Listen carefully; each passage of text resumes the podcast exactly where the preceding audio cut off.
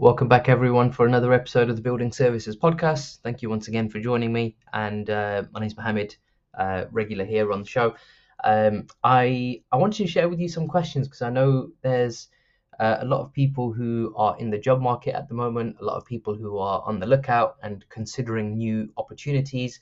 And it's really difficult to sift through the the mountain of opportunities that there are uh, available. You know, a simple search on some popular job boards and you know you get six seven hundred results sometimes more depending on the discipline and the type of job that you're aiming for and I, I wanted to provide you with some questions if you are interviewing now or considering interviewing in the future uh, that you could ask your future employer that will give you a real insight into how they work uh, what they do and what they can do for you um, so I'm going to go into go into all of those. I'm just going to quickly make an announcement that we are uh, upgrading the building services podcast to uh, a whole new platform. So there will be an update coming out on that. I can't remember if I uh, mentioned it in a previous episode, but I'll be I'll be sure to keep everyone updated in that. So I'm going to go ahead. So you're you're in your typical interview scenario.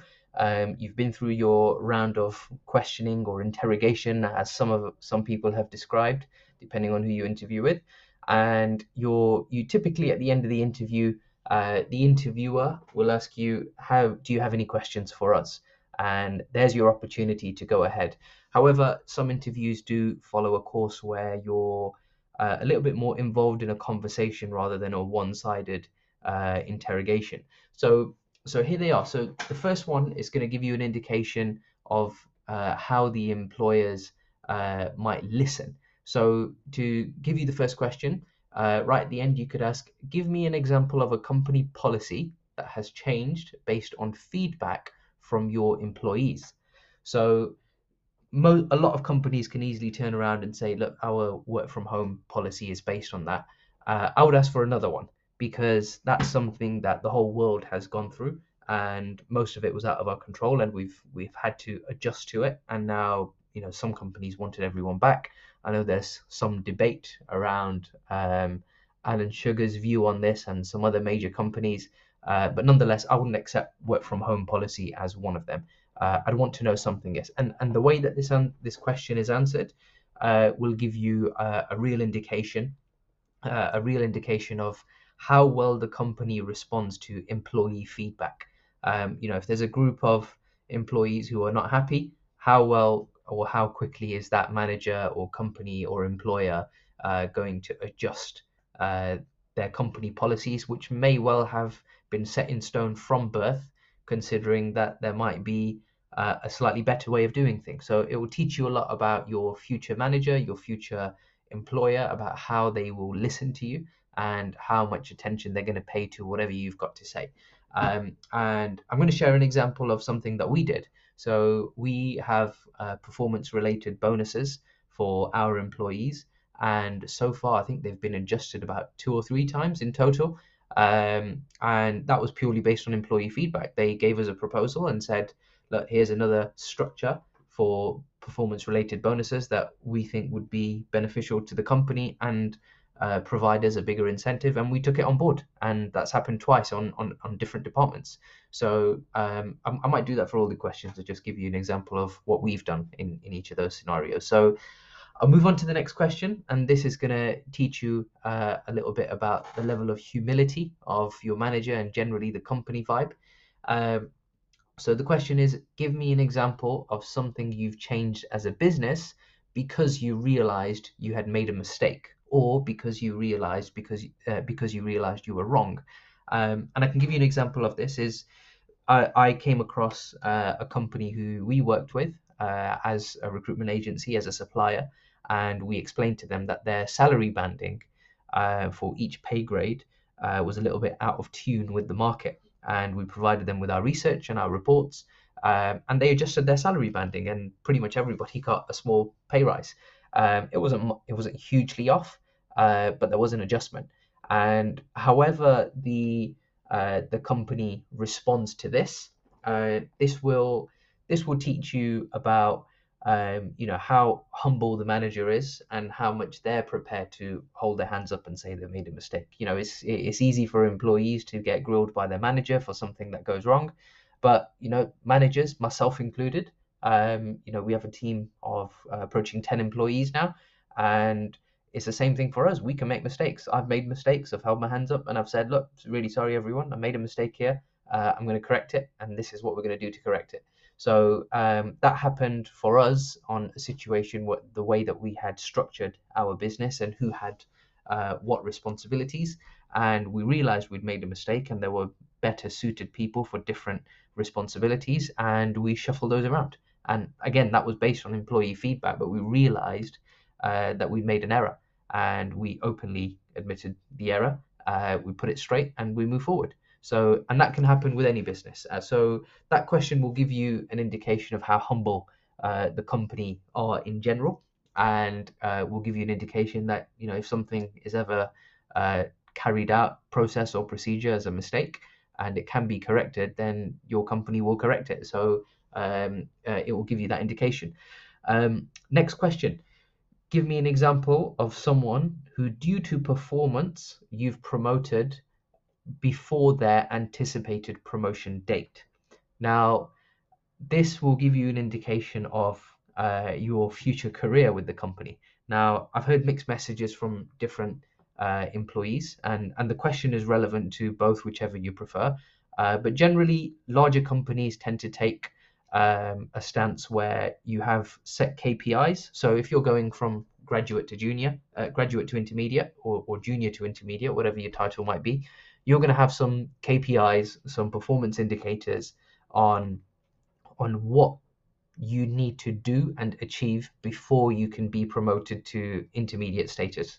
And that usually has a time frame attached to it as well. So it's two years and we have a review every year um, you've got two years to hit all of these key performance indicators if you don't hit them then we're going to have to wait another year uh, before you do that now it may well be before you receive your promotion. It may well be that you only miss one item on your KPI uh, promotion, and if you miss it, you've now got to wait a whole year before you receive your next promotion and pay grade.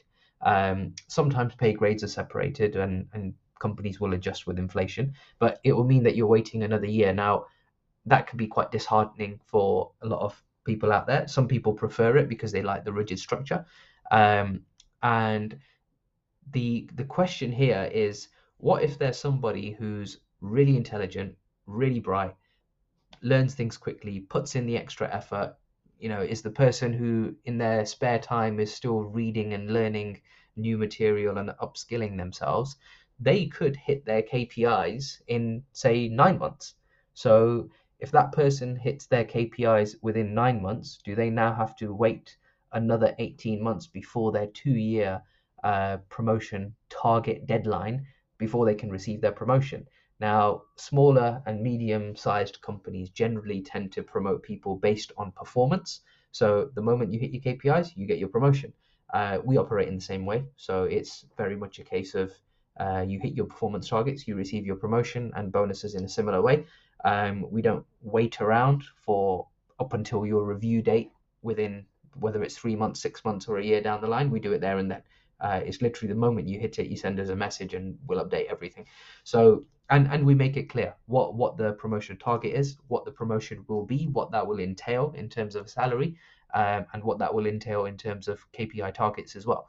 Um, uh, anyway, enough about us. But anyway, the, however the employer uh, answers this question will give you an indication of your training structure and your training program. So if it's going to be rigid, um, if it's going to be a case of you've got set KPIs, set timeframes to hit those targets and receive your promotion, and there's no fluidity around that, you'll get that kind of response. And if there's somebody who can achieve it in a shorter period of time and do it quicker, you'll get that kind of response. So this is more for you to understand from yourself what kind of training program you'd like and which one would suit you. So that's a really good question for that. Um, and the final one that I'm going to give you how, how do you reward employees who sacrifice their personal time to ensure quality standards and delivery dates are achieved?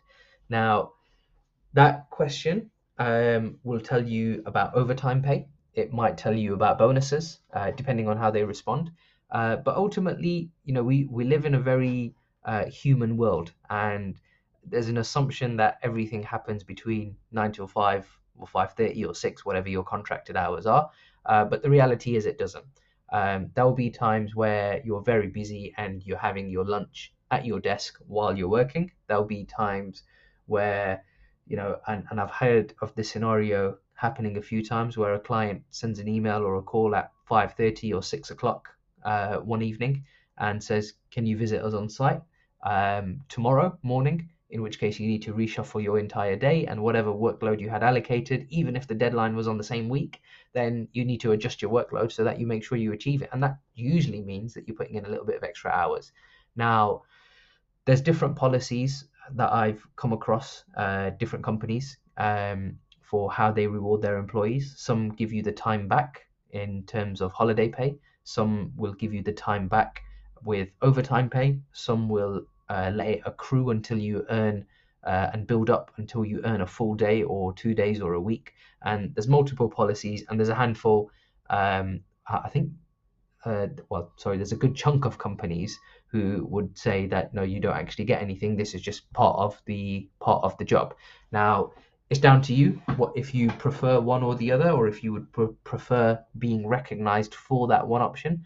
Uh, but this gives you a good indication of um, how much attention your manager or your company, whether they have systems to monitor this or whether it's manually done because you sit right next to your boss, it will give them and give you an indication of how thoughtful they are of the time you put in. Now, there's going to be times where you need to come into work early. There's going to be times where you finish a little bit late. There's going to be times where you work through your lunch break.